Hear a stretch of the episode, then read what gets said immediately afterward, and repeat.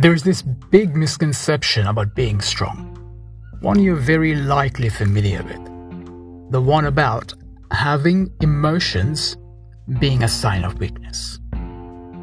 In this talk, we'll explore how this belief leads to all sorts of problems, why it's a harmful belief that can and does create tragic consequences, and what the better and smarter alternative is. Keep listening to learn more. Hello, everyone. Welcome back to another episode of the Growth Philosophy Podcast, a bite sized weekly podcast focused on empowering you to think better and upgrade your life.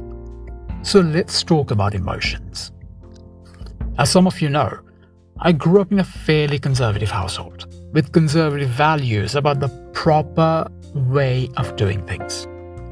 Growing up, I believed that showing emotions, or even accepting them, is a sign of weakness. And I carried this belief around with me for a very long time. It was only in my mid 20s that I started to explore and examine alternative perspectives, and even later that I learned about the actual reality. The truth of the matter is that having feelings and experiencing your emotions is not a sign of weakness. This is a big misconception about strength, so it is important to have clarity on this matter. We will expand on this, of course, but here is the main thing to know, and it's that having emotions does not make you weak, it just makes you human. Stoicism has become a very popular philosophy over the last few years. I personally am a fan, even though I don't completely buy into it. The reason why I am a fan is because there are many good ideas in it. Anyway, for the longest time, my ideal was to be stoic, round the clock. In hindsight, it makes sense why being stoic all the time would be appealing to me since I grew up with the belief that men don't show emotions and that showing emotions is weakness. If you grew up in a conservative household, you'll know exactly what I'm talking about. But that belief, the belief that expressing your emotions is weakness, is a flawed mental model. Not just flawed, but dangerous even, because this is one of the main causes for the epidemic of mental health problems that we are currently facing. Here's what I mean. Based on recent statistics, over 13%, that's 13.13% of the world's population suffers from some sort of mental health problem. That might not sound like a lot, but it is. 13% of the world's population is a lot of people. But it gets even more worrying when you consider this other piece of information the information that around 8 million deaths each year happen by and large because of mental health issues. 8 million deaths, that's a lot of people. Let's face it, if we weren't meant to have emotions or show them, we wouldn't have them at all. It really is that simple. If we weren't meant to have them, we wouldn't have them. Through evolution, our neural pathways, hormones, and part of the brain responsible for regulating our emotions would have been phased out if emotions were indeed a bad thing. Evolution and biological design is smart. We have gained parts of our brain over time because it was beneficial for us, like a rational part of the brain. If we can evolve to have things, then by the very same rationale, we can lose things too. And we have there is no waste in nature after all. Evolution is very intelligent and efficient. So if emotions were deemed unnecessary, they would have been selectively removed from our psyche. But that hasn't happened. If anything, humans have developed more emotions over time, not less. I'll give you some real life examples to demonstrate how accepting and expressing emotions is not a sign of weakness. Just think about the strongest people you know. When I think of really strong people, people like Mother Teresa, Nelson Mandela, Mohandas Gandhi, Martin Luther King, Muhammad Ali, and so on come to mind. They were really strong people. They endured a lot and they did incredible things, even impossible things. And you know what? None of them, not a single one of them, ever acted like a robot. None of them completely held back on expressing their emotions. If anything, the expression of their emotions actually was a big part what made them who they were. They were incredibly passionate about their causes, and that level of zeal and passion would not have come across if they were curtailing all their emotions. Passion is a big emotion after all. Of course, when it comes to expressing emotions, you need to consider a few things, like the positive and the negative ones, since not all, all emotions are good. Or rather, not all modes of expression are good for you, like how flying off the handle isn't good for you. You also need to consider the potential impact of your expression and so on. So it's basically all about thinking before you act.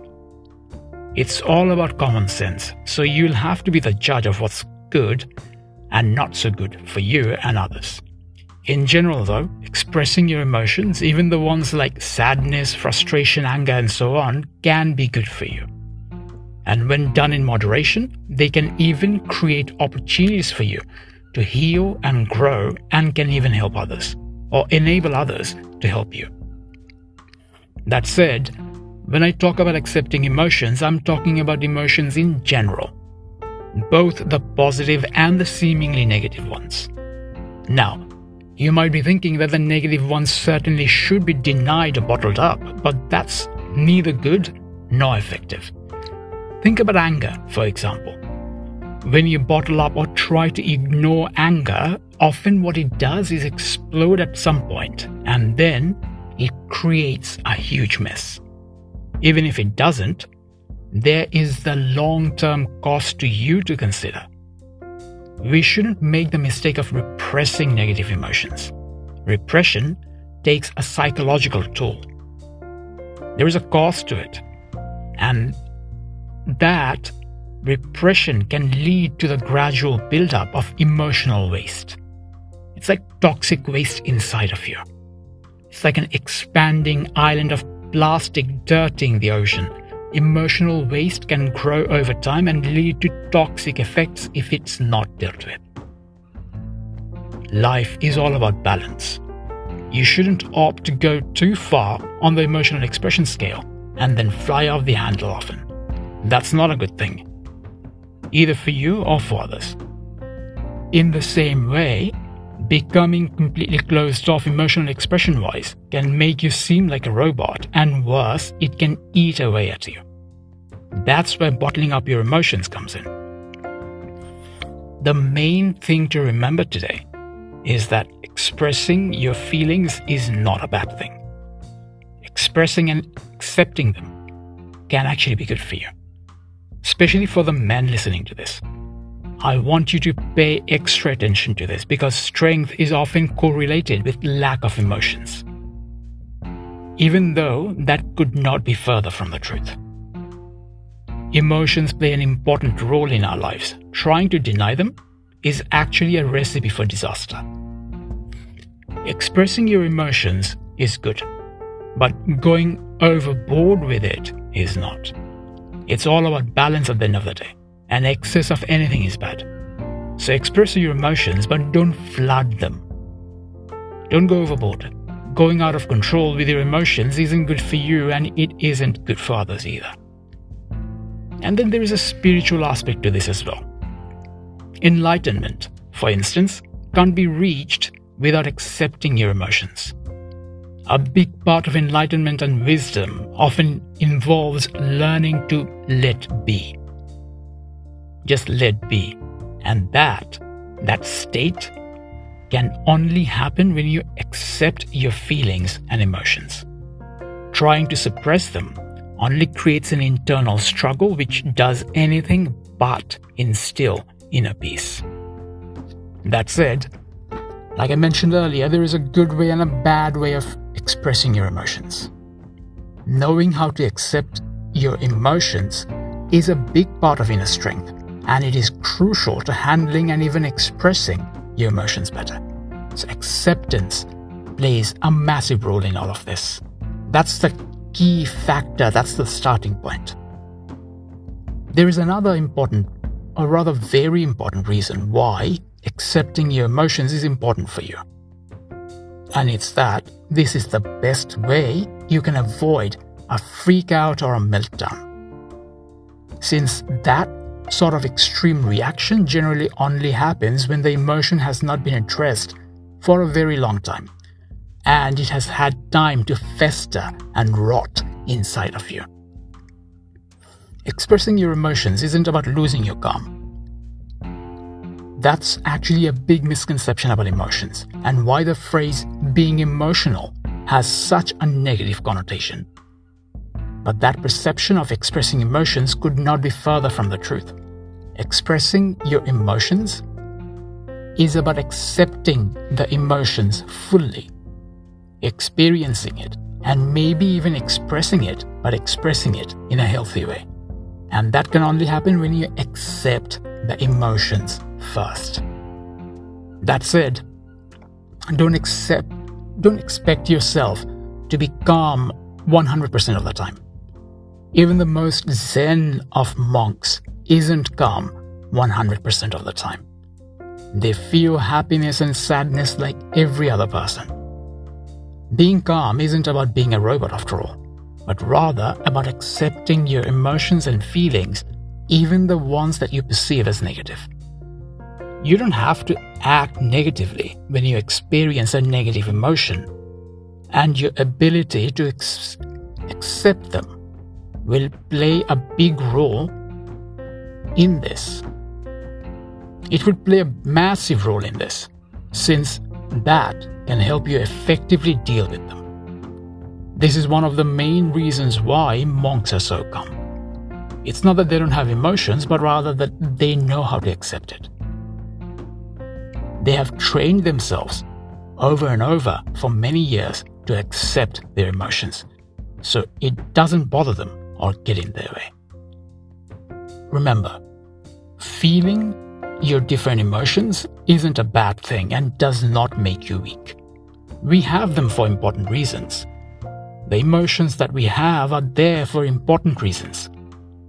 And then there is another big benefit, and it's that emotional variety adds color to our lives. Even your ears know it, by the way. Just imagine how challenging or boring it would be to listen to someone who just drones on monotonously without any sort of variety in their voice. I bet you've met people like that. I know I have. Maybe it was a teacher or a lecturer for you. But the point is that we instinctively crave for emotional variety. So it clearly has an important function in our lives. Here's the bottom line there is nothing strong about bottling up or suppressing your emotions. It might seem strong, but the toll that can take on you isn't worth the seemingly high value you might attach to it. So stop worrying so much about what others might think of you if you express your emotions or accept it, and worry more about how you feel and what's good for you. Learning to accept your feelings and emotions can be a very freeing experience. It is not just good from a spiritual or even a mental health point of view, though. It also has practical benefits since this acceptance can help you process the emotions and deal with them better. On top of that, such honest and open acceptance will also free up your mental energy that you can then use for things that really truly matter. So you can either suppress your emotions and have your mental energy completely tied up in dealing with that, or you can free up your mental energy and do big, cool things that you really want to do. Accepting and expressing your emotions isn't a bad thing and does not make you weak. I cannot say this enough. You really, really need to get down and understand this. It does not make you weak. Emotions are there for a reason. We all need to embrace our emotions because they actually make us stronger, not weaker. So don't try to be a robot.